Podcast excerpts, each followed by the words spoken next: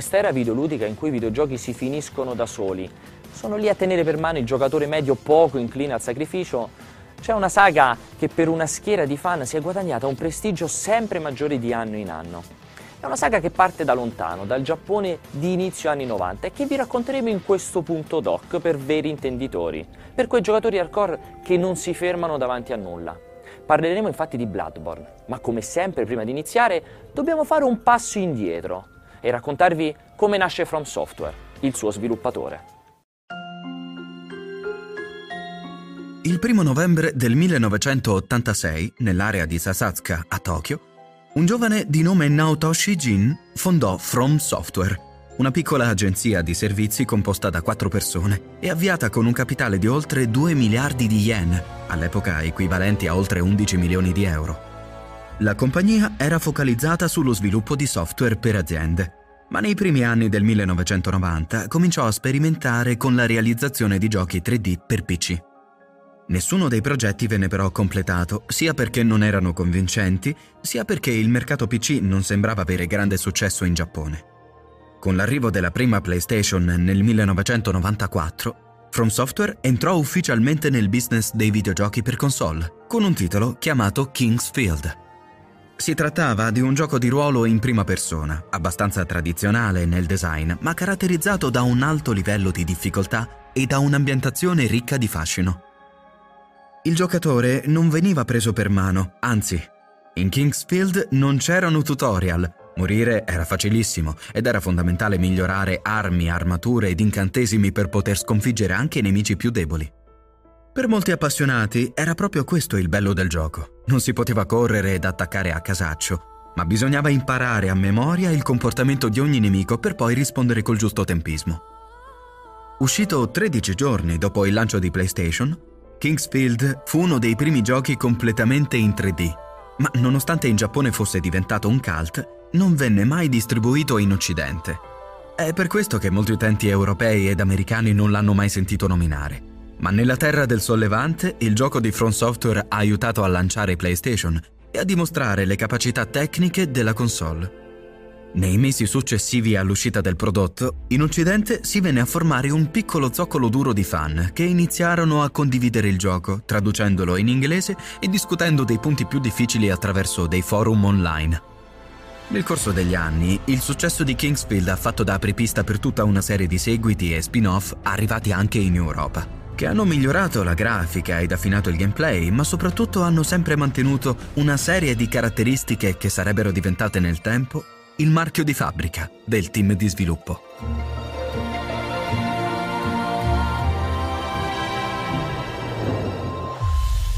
Dopo aver pubblicato nel 1996 Kingsfield 3, From Software cominciò lo sviluppo di un nuovo gioco, che desse vita ad una nuova serie e che sperimentasse una strada diversa da quella di Kingsfield. L'obiettivo stavolta era fare concorrenza al classico MechWarrior, un gioco di robot con un enorme seguito in Giappone. E così il team di sviluppo sfruttò le tecnologie create negli ultimi anni e l'esperienza accumulata con i giochi 3D. E nell'estate del 1997 pubblicò Armored Core su PlayStation. Con un'intensa campagna single player, opzioni multigiocatore ed una struttura di gioco fortemente basata sulla personalizzazione e il potenziamento dei propri mech, Armored Core conquistò il pubblico giapponese, diventando un nuovo franchise chiave per il team. Anche questo gioco avrebbe visto negli anni numerosi seguiti su console casalinghe e portatili, facendo fare un enorme passo avanti allo sviluppatore nella creazione di mondi 3D e assicurando a Front Software le risorse economiche per sperimentare nuove idee e generi. Nel corso degli anni lo sviluppatore giapponese ha infatti pubblicato decine di titoli. Frame Gride, un gioco di combattimenti tra robot uscito per Dreamcast. Lost Kingdoms, una miscela tra RPG e gioco di carte per GameCube. Enchanted Arms, un affascinante RPG fantasy per Xbox 360 e PlayStation 3. Dal 2003 From Software ha anche lavorato ad alcuni capitoli della serie Tenchu, come l'apprezzato Tenchu Wrath of Even per PlayStation 2 o il pessimo Shadow Assault per Xbox 360. Eppure, nonostante i tentativi di intraprendere sentieri nuovi, la passione del team di sviluppo è sempre stata legata alle esperienze difficili e alle ambientazioni misteriose di Kingsfield. E così negli anni la tradizione è stata portata avanti attraverso una serie di nuovi franchise. Nel 1998 From Software pubblica Shadow Tower per PlayStation, una sorta di erede non ufficiale di Kingsfield. Le differenze con il primo gioco del team erano parecchie. Il level design era lineare, claustrofobico e buio. La totale assenza di musica rendeva tutto ancora più opprimente.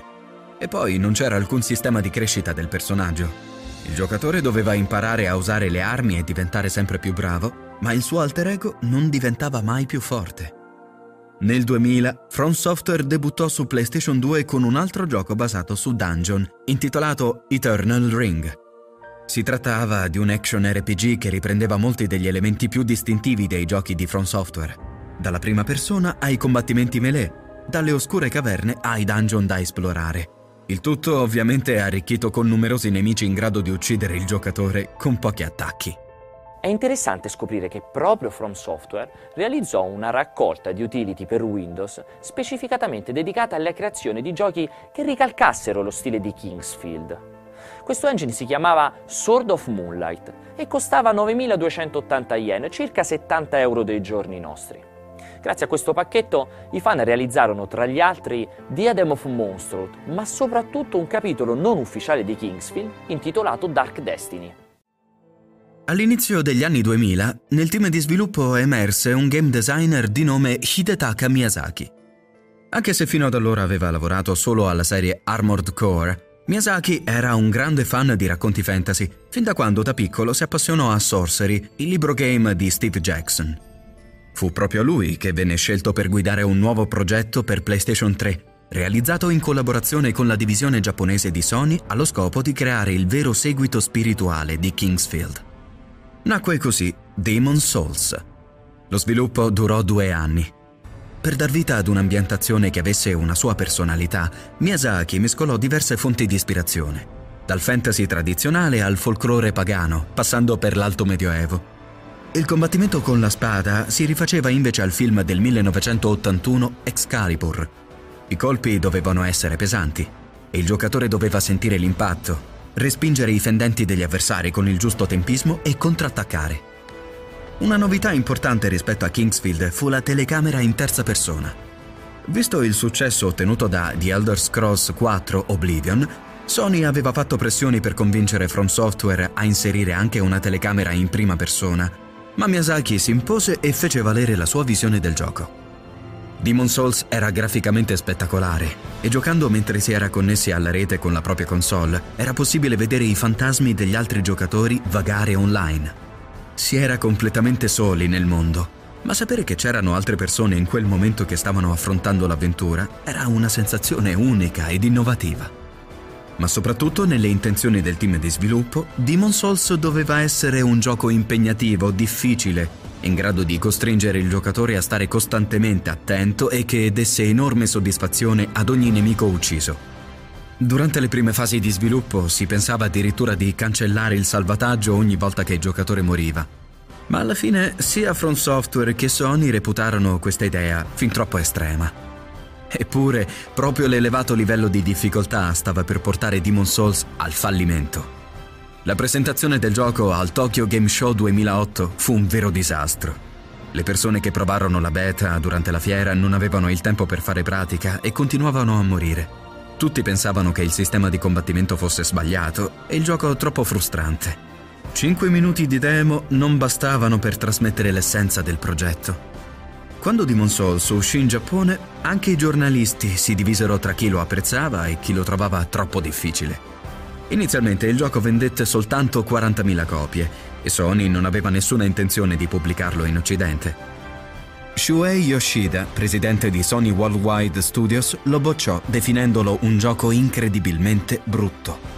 Un errore clamoroso, visto che grazie al passaparola dei fan Demon Souls divenne un vero e proprio cult. Nel 2010 arrivò negli Stati Uniti e in Europa grazie alla distribuzione di Atlus e Namco Bandai, piazzando mezzo milione di copie in tutto il mondo. Yoshida si pentì amaramente del suo giudizio affrettato, ammettendo di aver commesso uno dei più gravi errori nella gestione dei software di PlayStation 3. In un mercato composto da giochi sempre più facili e accessibili, Demon Souls sembrava un progetto folle a livello di marketing, un gioco che nessun publisher sano di mente avrebbe approvato. E invece non solo consolidò From Software come uno degli sviluppatori giapponesi più interessanti, ma dimostrò anche che c'era un corposo numero di giocatori in cerca di esperienze difficili e di sfide impegnative.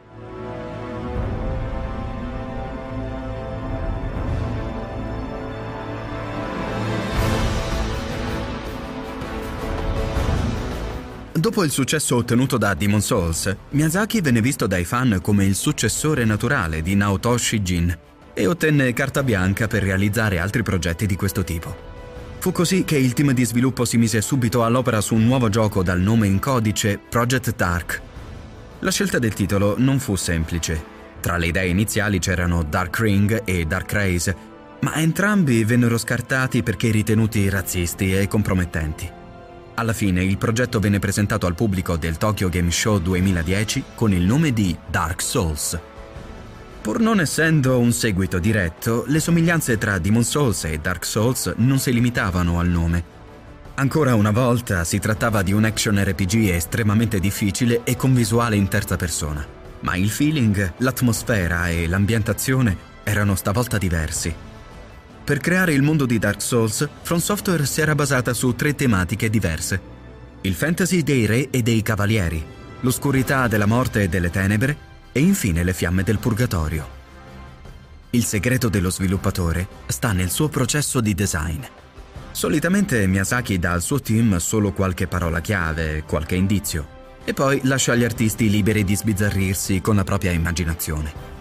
È così che sono nati personaggi come il drago famelico, il portatore d'uovo e Nito, il primo dei morti. Oppure cavalieri dall'aspetto molto curioso, come Lautrec di Karim e Sigmeyer di Katarina. Per le armature, il team di sviluppo ha attinto anche da manga e anime, come Record of Lodos War, JoJo's Bizarre Adventure e ovviamente i Cavalieri dello Zodiaco. Lo scopo era creare corazze che non sembrassero naturali, come realizzate da fabbri non umani e completamente fuori di testa. Una piccola curiosità riguarda l'armatura a forma di cipolla di un personaggio chiamato Siglind. Spostando la telecamera in una posizione particolare è possibile scoprire che l'elmo nasconde il volto di una ragazza. Per il suo aspetto, Miyazaki ha affermato di essersi ispirato al personaggio di Hermione Granger. Non era però l'unico omaggio ad Harry Potter. Le scale mobili del Duke's Archives si rifanno chiaramente alla struttura di Hogwarts. Per le costruzioni mozzafiato di Enor Londo, invece, il team si è ispirato ai contrafforti del Duomo di Milano. Come in Demon Souls, anche stavolta la componente online è stata inserita in maniera originale. Mentre si gioca è possibile vedere gli ultimi secondi di vita degli altri giocatori ed è possibile lasciare brevi messaggi che possono essere letti da chiunque. Quando Dark Souls uscì nel 2011, l'accoglienza fu ben diversa da quella di Demon Souls. Pubblicato su console prima e su PC poi, il gioco vendette oltre 2 milioni di copie e venne elogiato dalla critica al punto da essere ritenuto uno dei migliori giochi della generazione. Proprio la versione PC di Dark Souls fu un vero disastro mediatico, un chiaro sintomo delle difficoltà del Giappone nel realizzare software avanzato tecnologicamente. La conversione supportava malamente mouse e tastiera, era poco ottimizzata da un punto di vista grafico e non permetteva neanche di cambiare risoluzione e frame rate. Questo perché secondo From Software non era possibile. Peccato che neanche un'ora dalla pubblicazione del gioco un fan aveva già realizzato un piccolo hack che eliminava questa limitazione, senza generare alcun bug.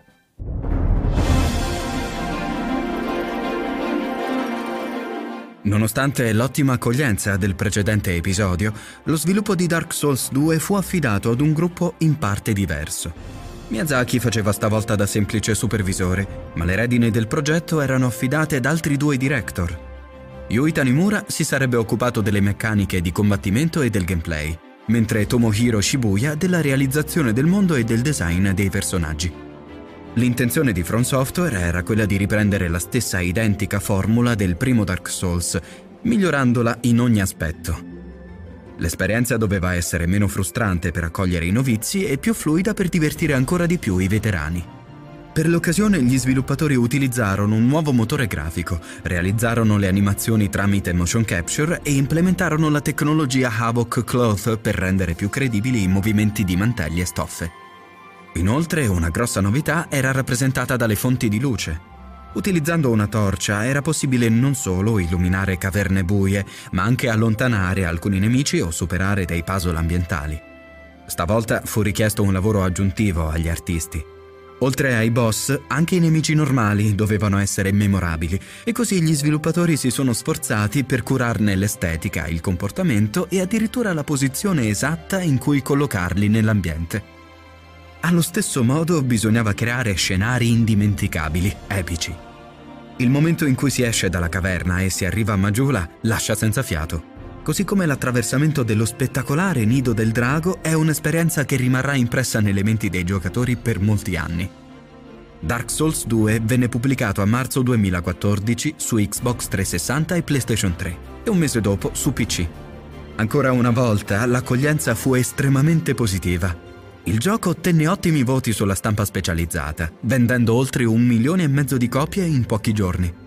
Nonostante il producer Takeshi Miyazoe dichiarò che non sarebbero stati realizzati DLC di Dark Souls 2, poco tempo dopo il lancio fu annunciata The Lost Crowns, una trilogia di contenuti scaricabili che arricchivano il gioco con nuove ambientazioni, nemici e oggetti.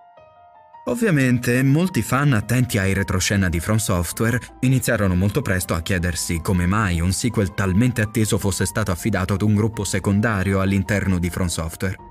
Cosa stavano facendo gli sviluppatori originali del primo Dark Souls? Nessuno immaginava che, in gran segreto, Miyazaki e alcuni altri membri chiave del team erano al lavoro su un progetto inedito per una nuova console ancora non annunciata. Nel 2012 Sony chiese infatti allo sviluppatore giapponese di realizzare un gioco in esclusiva per la futura PlayStation 4. Fu così che From Software si mise all'opera su un nuovo action. Nome in codice Project Beast. Il 2014 fu un anno di grandi cambiamenti per From Software. Nel mese di aprile l'azienda venne infatti acquisita da Kadokawa, un colosso giapponese dell'intrattenimento che opera nei settori dei giochi, film, libri e riviste. Pochi giorni dopo l'acquisizione, a Hidetaka Miyazaki venne offerto il posto da presidente di From Software, mentre Naotoshi Jin sarebbe rimasto nel comitato consultivo della compagnia. Miyazaki accettò, ma alla sola condizione di rimanere coinvolto nello sviluppo. Di sicuro non è molto furbo porre dei paletti quando ti viene proposto un ruolo di presidente, ma il padre della serie Souls più di ogni altra cosa voleva continuare a creare giochi. Nel frattempo i lavori su Project Beast andavano avanti e ben presto il team di sviluppo si sentì finalmente pronto a mostrare la nuova creatura al pubblico. Peccato che la sorpresa venne rovinata poche settimane prima dell'annuncio ufficiale, a causa di un filmato trapelato online, L'ambientazione era molto diversa da quella tipica della serie Souls, ma per i fan non c'erano dubbi che il filmato fosse reale e che questo fosse davvero il nuovo progetto di From Software. Nel mese di giugno, in occasione delle 3 di Los Angeles, il gioco venne finalmente annunciato con il suo nuovo nome, Bloodborne. In molti speravano che si trattasse del vero seguito di Demon Souls, ma bastava un'occhiata per capire che il nuovo gioco di Miyazaki si allontanava parecchio dai toni e dalle ispirazioni medievali del primo Souls. Ambientato in una città maledetta chiamata Yarnam, Bloodborne mostrava un'atmosfera molto più cupa e ambienti di chiara derivazione gotica. Yarnam non sarebbe stato l'unico luogo visitabile all'interno del gioco, ma di sicuro ne avrebbe rappresentato il cuore un cuore putrido e oscuro. Una città i cui abitanti si sono trasformati in creature mostruose, pronte ad assaltare ogni viaggiatore che avrebbe osato avventurarsi da quelle parti. La città di Yarnam è realmente un luogo pieno di misteri che vanno ben oltre il videogioco. I forum di tutto il mondo dedicati a Bloodborne sono colmi di discussioni tra giocatori che cercano di capire gli eventi che hanno portato alla terribile epidemia. E poi c'è questa magnifica teoria secondo cui il protagonista sarebbe in grado anche lui di trasformarsi in una bestia. Ancora non è ben chiaro come, e magari si tratta soltanto di un'astuta mossa di marketing messa in piedi dallo sviluppatore. Proprio come i giochi precedenti, anche Bloodborne è stato sviluppato tenendo bene in evidenza alcuni temi chiave. Il primo elemento è l'esplorazione dell'ignoto. Ancora più che in Dark Souls, l'obiettivo degli sviluppatori è quello di invogliare chi gioca a visitare ogni angolo della città di Yarnam. Esplorare i vari ambienti non solo sarebbe stato ancora più divertente, ma soprattutto stimolante per tutti quei giocatori che volevano scoprire nuovi dettagli e particolari di un luogo misterioso. Per la realizzazione di Yarnam, gli artisti di From Software hanno tratto ispirazione dalla tradizione gotica horror del XIX secolo, ma soprattutto dalla mitologia di Cthulhu e dal Dracula di Bram Stoker, una delle opere preferite di Miyazaki. La città sarebbe stata popolata da mostri e cacciatori appartenenti a gilde o a chiese, ognuno con i suoi principi e le sue regole di ingaggio. Un'altra chiara fonte di ispirazione per i personaggi e ambienti è stata l'epoca vittoriana. Nello specifico, gli sviluppatori si sono ispirati a piccoli cupi e fatiscenti paesini inglesi di quel periodo, con angoli desolati e stradine deserte illuminate dalla fioca luce dei lampioni. Il secondo tema su cui si basa Bloodborne è la necessità di uccidere per sopravvivere, ed è forse qui che si nasconde la differenza più importante con la serie Souls. Se Dark Souls era un gioco passivo, in cui si stava sulla difensiva e si aspettava il momento migliore per attaccare, Bloodborne avrebbe avuto un ritmo più serrato e un sistema di combattimento più aggressivo.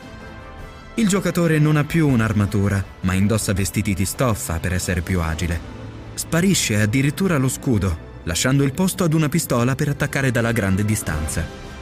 Allo stesso modo, anche i boss sono diventati più veloci e violenti, e se in Dark Souls venivano preannunciati da una leggera nebbia, in Bloodborne avrebbero colto il giocatore di sorpresa, comparendo quando meno se lo sarebbe aspettato.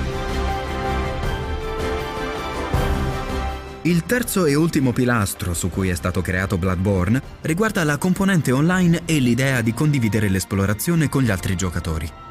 Dai suoi precedenti giochi, From Software ha deciso di mantenere la possibilità di lasciare messaggi ad altri utenti, vedere dove sono morti o invadere i loro mondi.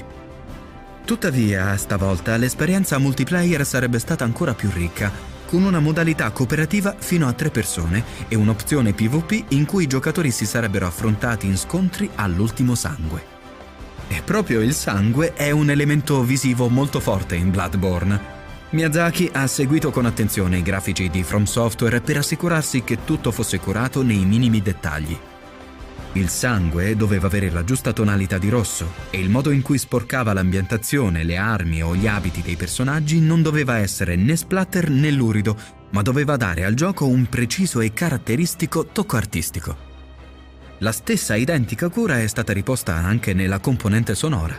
Effetti sinistri e lamenti in lontananza rendono la città di Arnam ancora più tetra e spaventosa mentre la colonna sonora è incisa con l'obiettivo di accompagnare i momenti più calmi ed esaltare i combattimenti più epici. Le musiche orchestrate sono state registrate negli studi di Abbey Road a Londra e hanno visto la partecipazione di 65 strumenti e 32 coristi sotto l'attenta supervisione dei musicisti di From Software. La ricerca della perfezione e la cura per i particolari hanno da sempre contraddistinto il modo di lavorare di From Software e nessuno del team di sviluppo si tira indietro quando bisogna fare le ore piccole nelle ultime settimane prima dell'uscita, nel cosiddetto crunch time.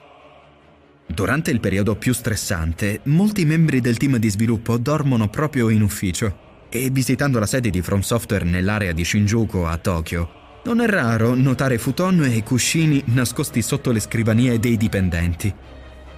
Questa attenzione quasi maniacale rappresenta spesso uno sforzo fisico e mentale enorme per chi lavora in un team di sviluppo giapponese, ma allo stesso tempo rispecchia quella che da sempre è la filosofia di From Software. Un'azienda che da quasi 30 anni rincorre la perfezione, ama le sfide difficili e non ha paura di rischiare. Perché, proprio come i protagonisti dei suoi giochi, è pronta a rialzarsi più forte di prima. L'arrivo di Bloodborne sul mercato è stato accompagnato da toni trionfalistici da parte di tutta la stampa. In un attimo si è guadagnato l'appellativo di migliore esclusiva per PlayStation 4. Anche il pubblico l'ha adorato e nel weekend di lancio in Giappone è andato sold out, mentre si è guadagnato la prima posizione nelle classifiche di mezza Europa. Siamo estremamente curiosi di scoprire quale sarà il futuro di From Software, sia che si tratti di un gioco nuovo di zecca o magari di un sequel atteso come Dark Souls 3, siamo convinti che lo sviluppatore saprà donarci nuove sfide audaci, impegnative e spietatamente hardcore.